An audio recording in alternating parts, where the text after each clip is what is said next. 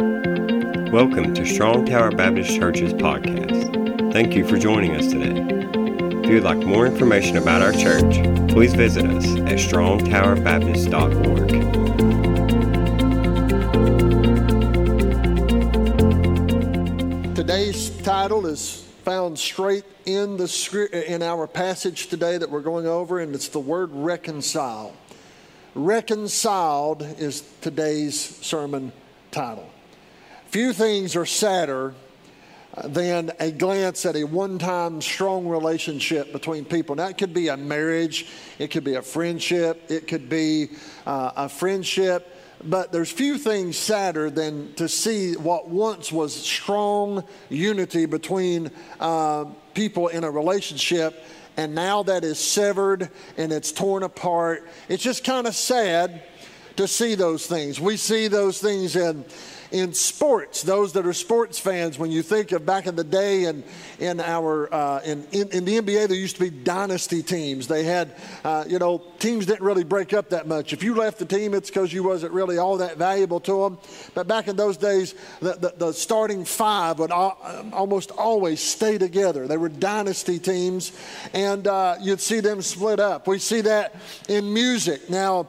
Uh, obviously, we're all listening to Christian music today, and I, I, encourage you to do that. But even in music, secular music, you see where uh, bands and things like that, they were once strong, uh, strongly tied together, and then they split. Either the front man left them or anything. I'm still waiting for Steve Perry to join back up with journey. I'm just saying, I thought, Lord, forgive me for saying that from the pulpit. But nonetheless, there's still hope. He's still breathing. But anyway, amen. Some of y'all wonder, what is he saying? What is those? How many knows what I'm saying? Amen. The rest of you just lying. Friendships, we see people part ways, and sometimes even in churches people part ways. Sometimes people are called away in ministry. Sometimes people are called away to serve in other places. Sometimes people part ways because they do so every 12 to 18 months in church and you get used to being around people and you love one another and, and then people part ways. And it's sad when you look at that. Even when it's for good reasons, it's still sad. But then fewer things are also any sweeter than the moment these relationships are reconciled back together in harmony. That's what heaven was so special about heaven is even when relationships split down here for whatever reason, when we get to heaven, there's not going to be any sin present, and we're going to all be united together in unity and in harmony, and I'm looking forward to that day. Amen? So, talks begin to happen. Forgiveness is granted. Joy, peace, and harmony begin. And the most important thing, uh, it, begins to happen through the Lord Jesus Christ. So what is the word reconciliation? What does it mean? What is that what does that word mean biblically? It means that there is a removal of any barrier or any impediment between what was once unified, reconciled, to bring back a former state of harmony. When God created Adam and Eve, there was harmony between Adam and Eve and God.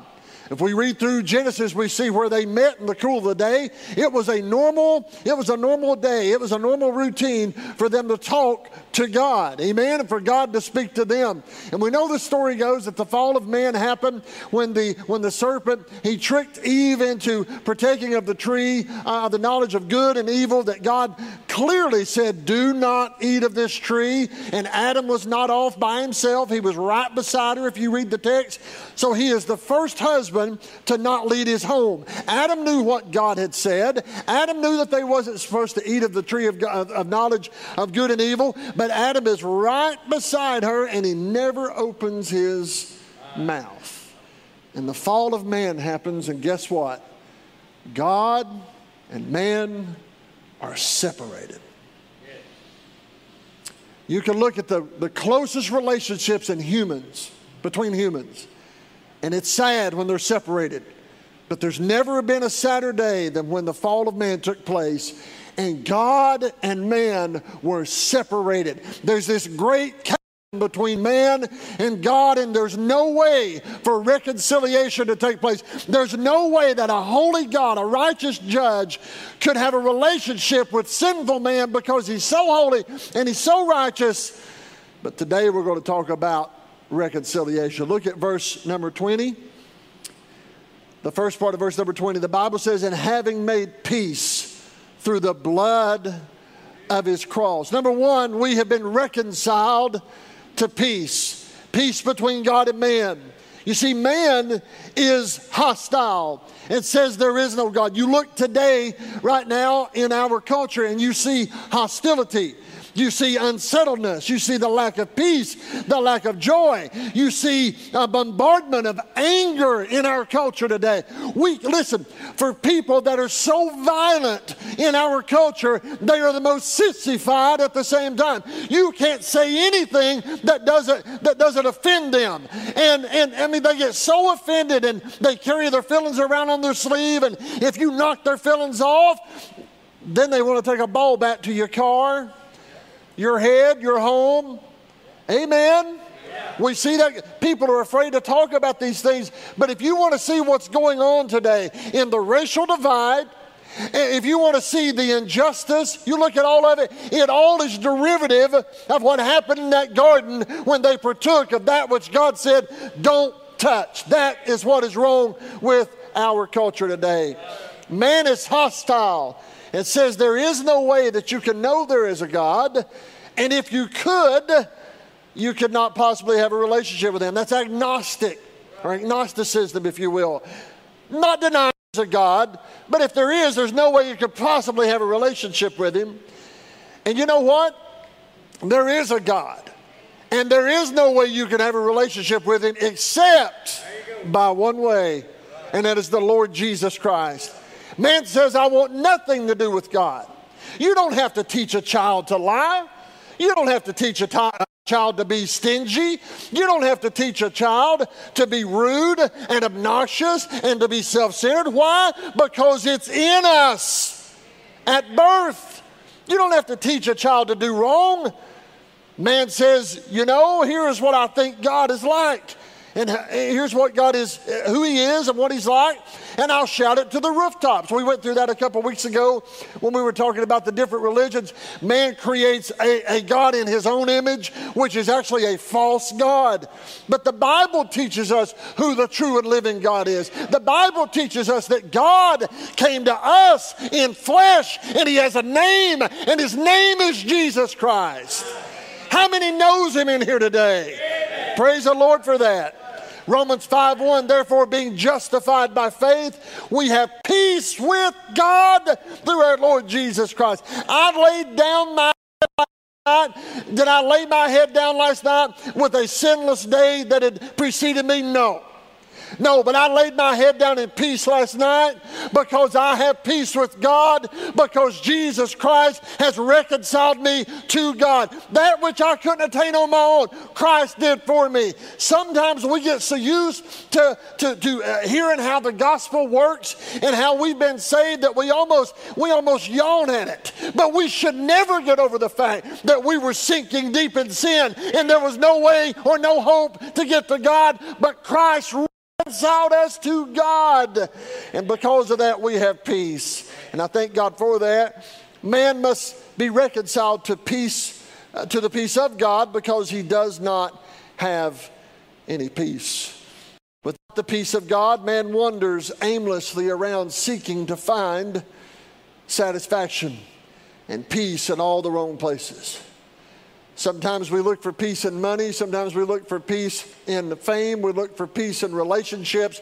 We look for peace in, in larger homes, nicer cars, and in career, and all these different things. Sometimes we look for peace even in our children. We look for peace in our relationship with our spouse. And all those things are not bad things, those are good things. But there is no lasting peace in anything because everything can change.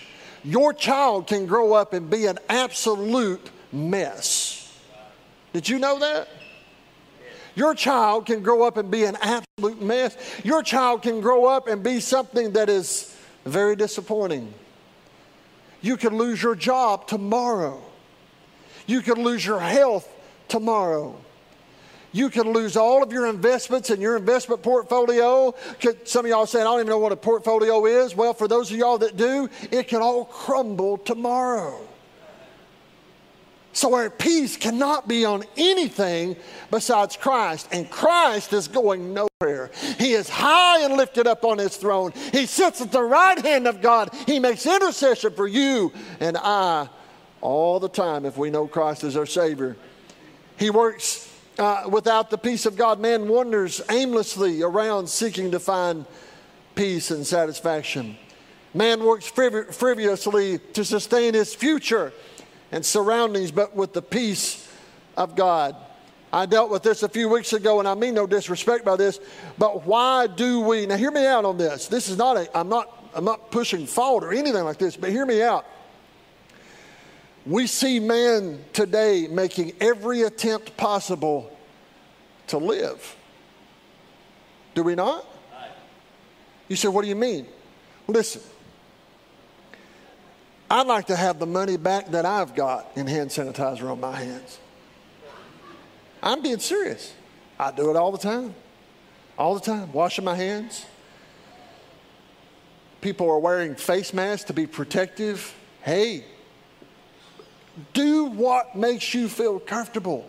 Do your part. But what I'm saying is, we see the world transitioning to the fact that they realize that death is imminent. Nobody wants to speed it up. That's their mind frame. I don't want to speed it up either. But the thing is, man knows there is a God. You say, Pastor, I don't believe that. Well, the Bible teaches us in Romans 1 that man is without excuse. He knows. If you're watching, listening, you're here today, and you say, I don't think you can prove there's a God. I don't, have to prove there's a God. You know there's a God. Why? Because God said you know. Amen. You know there's a God. And people, man rejects a holy God. Man rejects a God that would judge sin. Man rejects a God that would judge their actions. Man rejects that God. Man rejects Jesus Christ that he would think so much to die on the cross for their sins. Man rejects all that. Why? Because we're wicked in our heart. The panic that we see today is a full display of a culture with no peace of God at all. Philippians 4 6 and 7. Be careful for nothing, but in everything by prayer and supplication with thanksgiving, let your requests be made known unto God. And the peace of God, which passeth all understanding, shall keep your hearts and minds through Christ Jesus. I want to live a good life in this life that we're in. I want to have a good cool home in the summer, a warm home in the winter. I want to have good food to eat. I want to have good health. I want my family to have good health. I want my boys to do well. I want my wife to do well. I want all the things that everybody wants. But the fact of the matter is, all of that is in vain if I don't have peace with God. But I've been reconciled to peace with God through Christ, and I trust that you have today. Man does not possess the peace or the God of peace. So we've talked about the peace of God. Now let's look at the God of peace. People are walking alone. People are walking a meaningless path in a meaningless life when they do not possess the God of peace. Think about this.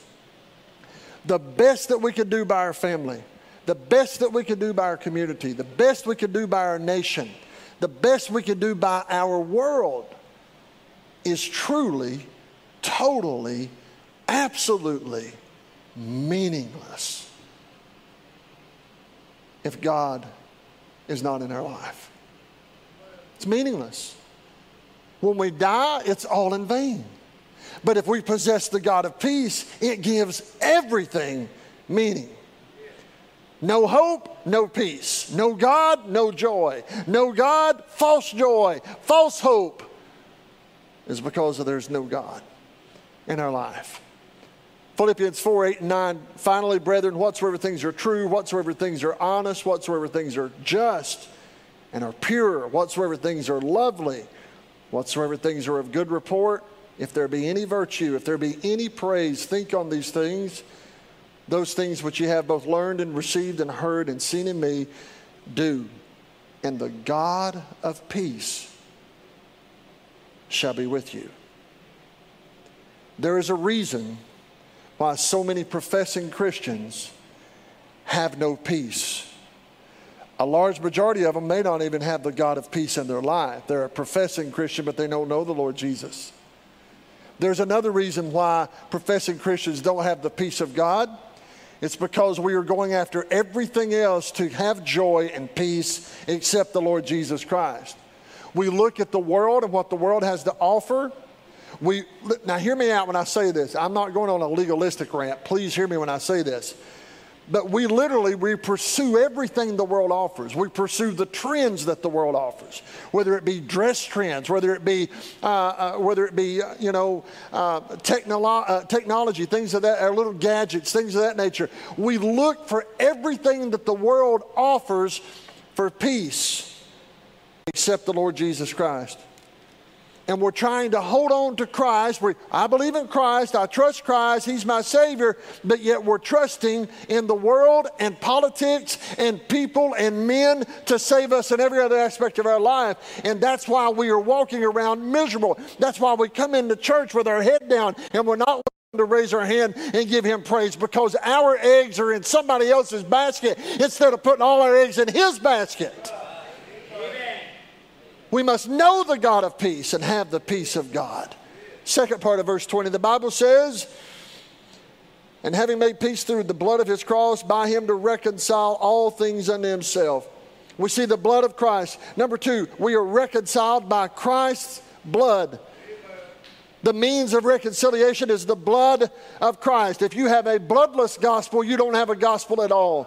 It took the shedding of blood of the Lord, not just the shedding of blood, but it took the shedding of the blood of the dawning Lamb of heaven to save us. Listen, money cannot reconcile us to God. The means of reconciliation is the blood of Christ. Family cannot reconcile us to God. Only the blood of Christ can. Good behavior and good morals cannot reconcile us to the blood uh, to, to, to God. It must come through the blood of Jesus Christ. No animal sacrifice was ever able to reconcile man to God. Peter tells it like this in 1 Peter 1 18 and 19 For as much as you know that you were not redeemed with corruptible things as silver and gold your vain conversation received by tradition from your fathers, but with the precious blood of Christ, as of a lamb without blemish and without spot. When they when they would give that, we're, we'll get into the history of this in just a moment. But when they would present that lamb in the Old Testament, they had to they couldn't pick a lamb that had a little brown spot or a little black spot somewhere, or maybe hid under its leg or anything. No, no, no. They had to present the best lamb that they could possibly present. Why? Because they were presenting it as a burnt offering to God that he might be appeased, his punishment might be appeased for their sins. When the priest of the Old Testament would kill the lamb or the bullock, it was a violent death to that animal. It was a violent, violent death. The sacrificial death, the blood of Christ, it represents a violent death. That little lamb would squall out in pain and fear and scared, and they'd grab that lamb up and they would offer those burnt offerings, and the priest would take that lamb. And it was a violent, violent scene that you saw there. Why? Because that lamb was losing its life. The priest would always lay his hand lamb. And often the worshiper that give the lamb or the burnt offering would lay their hands upon the lamb. As that little lamb would sit there and tremble, and the blood would gush out of that lamb's throat and every ounce of blood would flow out, and that lamb would sit there and it would squall and it would cry and it would kick and it would it would squirm around, and they would lay their hands upon that lamb to identify that punishment, that pain that that lamb was feeling was the punishment that they should feel for their sins. The act of laying hands upon the dying sacrifice was an act of imputation of their sin to that suffering lamb. It was signif- it was symbolizing them laying that upon the lamb. That which they should deserve is on the lamb. There were three grades of burnt offerings offered based on socioeconomic standards in Old Testament times. The first was bulls or bullocks were offered from the wealthier tier of folks, which means not everybody had bullocks to offer. That was one type that was offered. Secondly, sheep was offered. Lambs, if you will, were offered by your middle class folk. Those that had some, they would offer that. And then there were the lower tier, lower class, or socioeconomic class of people that really didn't have a lot. They would offer pigeons and turtle doves. But the same thing happened. That animal died. And that priest would lay its hand upon there. And as I said, oftentimes the worshipers that gave the sacrifice would lay their hand upon. Now imagine this. Imagine this. Follow me for a second.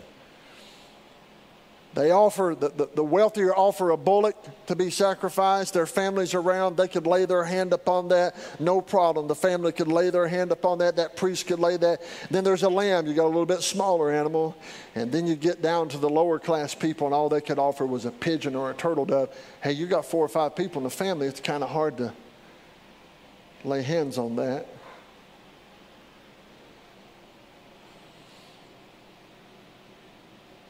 One thing is true all three groups offered the best that they could, but it wasn't going to reconcile them to God. It only appeased God to keep his deserving wrath at bay for their sin. There's another side of this. It was a very expensive thing to do because when they would offer that, they would offer that sacrifice, that sacrifice would die, and then they had to take the sacrifice. They could not eat the flesh of that sacrifice. They would take the sacrifice and they would burn it. Total consumption. So now this family has lost some of the livestock.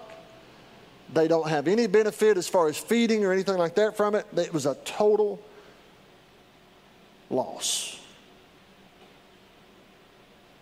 God still demands punishment for sin.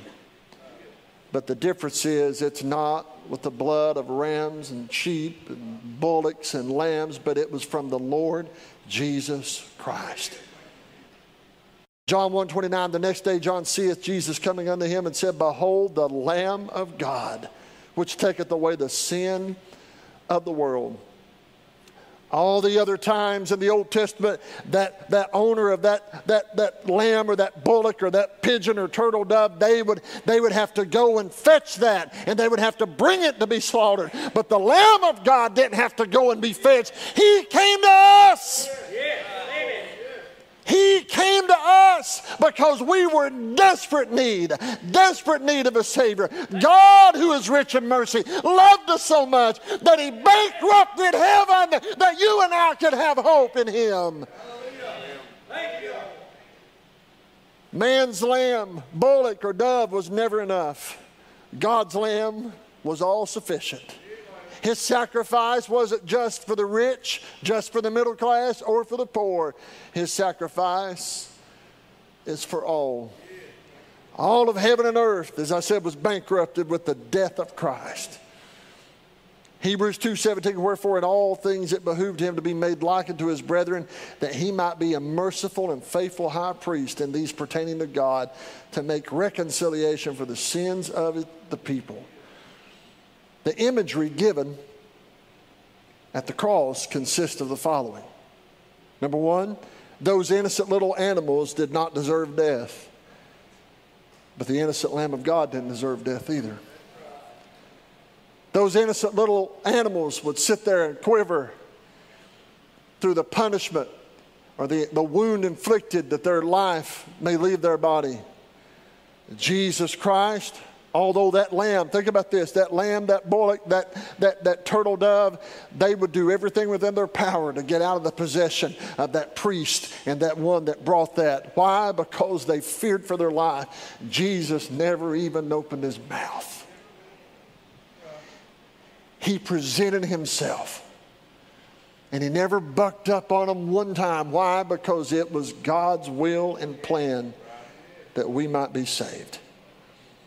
2 Corinthians 5:21 for he hath made him to be sin for us who knew no sin that we might be the righteousness of God in him. When that lamb and bullock was laid upon that altar and they were sacrificing it, it was a symbol of punishment for those people's sin.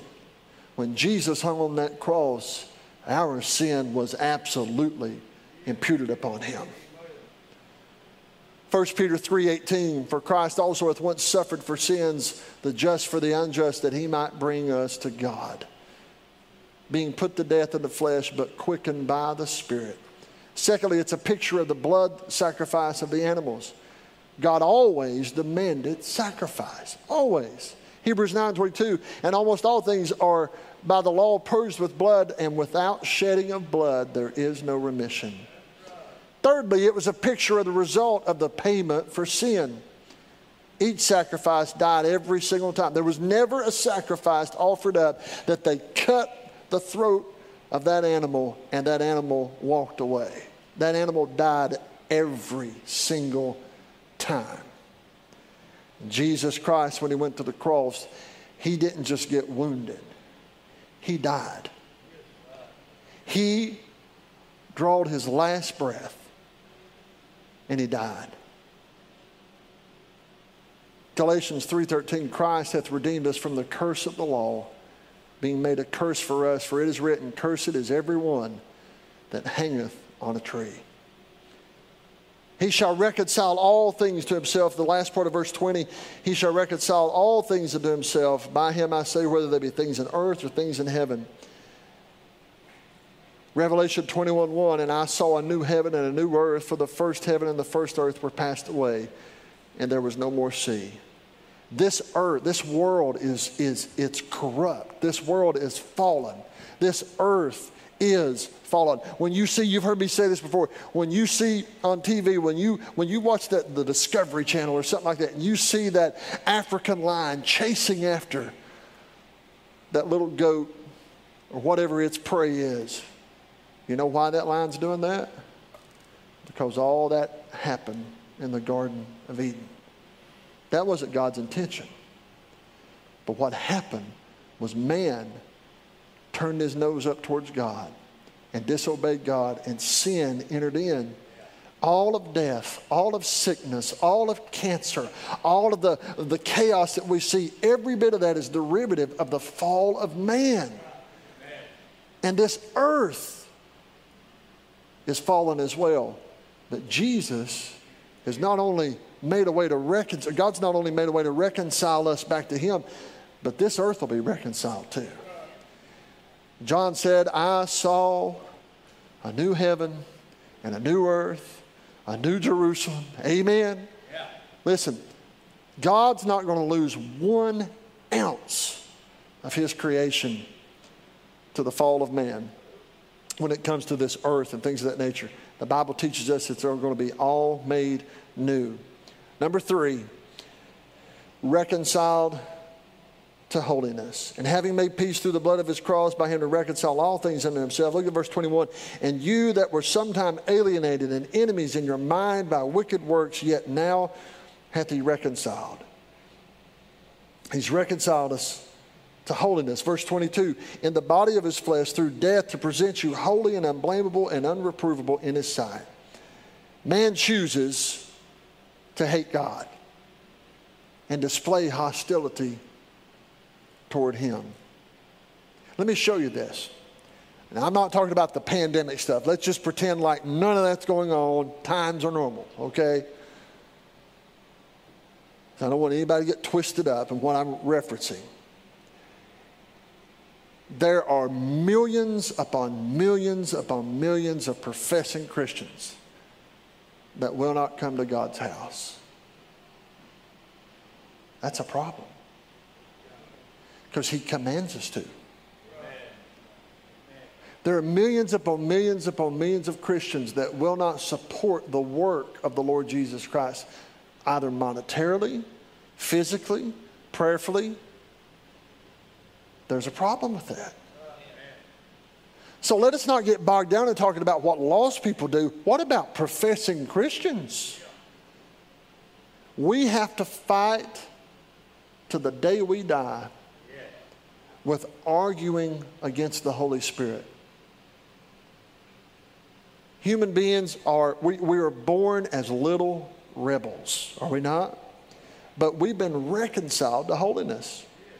Genesis 6 5, look at, look at how man is born with hostility toward him. Genesis 6 5, and God saw that the wickedness of man was great in the earth, and that every imagination of the thoughts of his heart was only evil continually. It didn't say it was only on evil continually, it says that the thoughts of his heart was only evil continually. Jeremiah 17 9, the heart is deceitful above all things and desperately wicked. Who can know it? John 3 19, and this is the condemnation that light is come into the world, and men love darkness rather than light because their deeds were evil. God's not on the short end of the stick of reconciling man to Him. God's did His part. It's not God's doing His part. God did His part. He sent Jesus, the darling Lamb of God, and He died on that cross for our sins. And anyone that comes to Him in faith and believes in his heart that Christ is the only way to heaven, the only way to God, believes upon His sacrificial death, the Bible says that God will save him. We hope you enjoyed the podcast today. If you would like more information about our church, please visit us at strongtowerbaptist.org.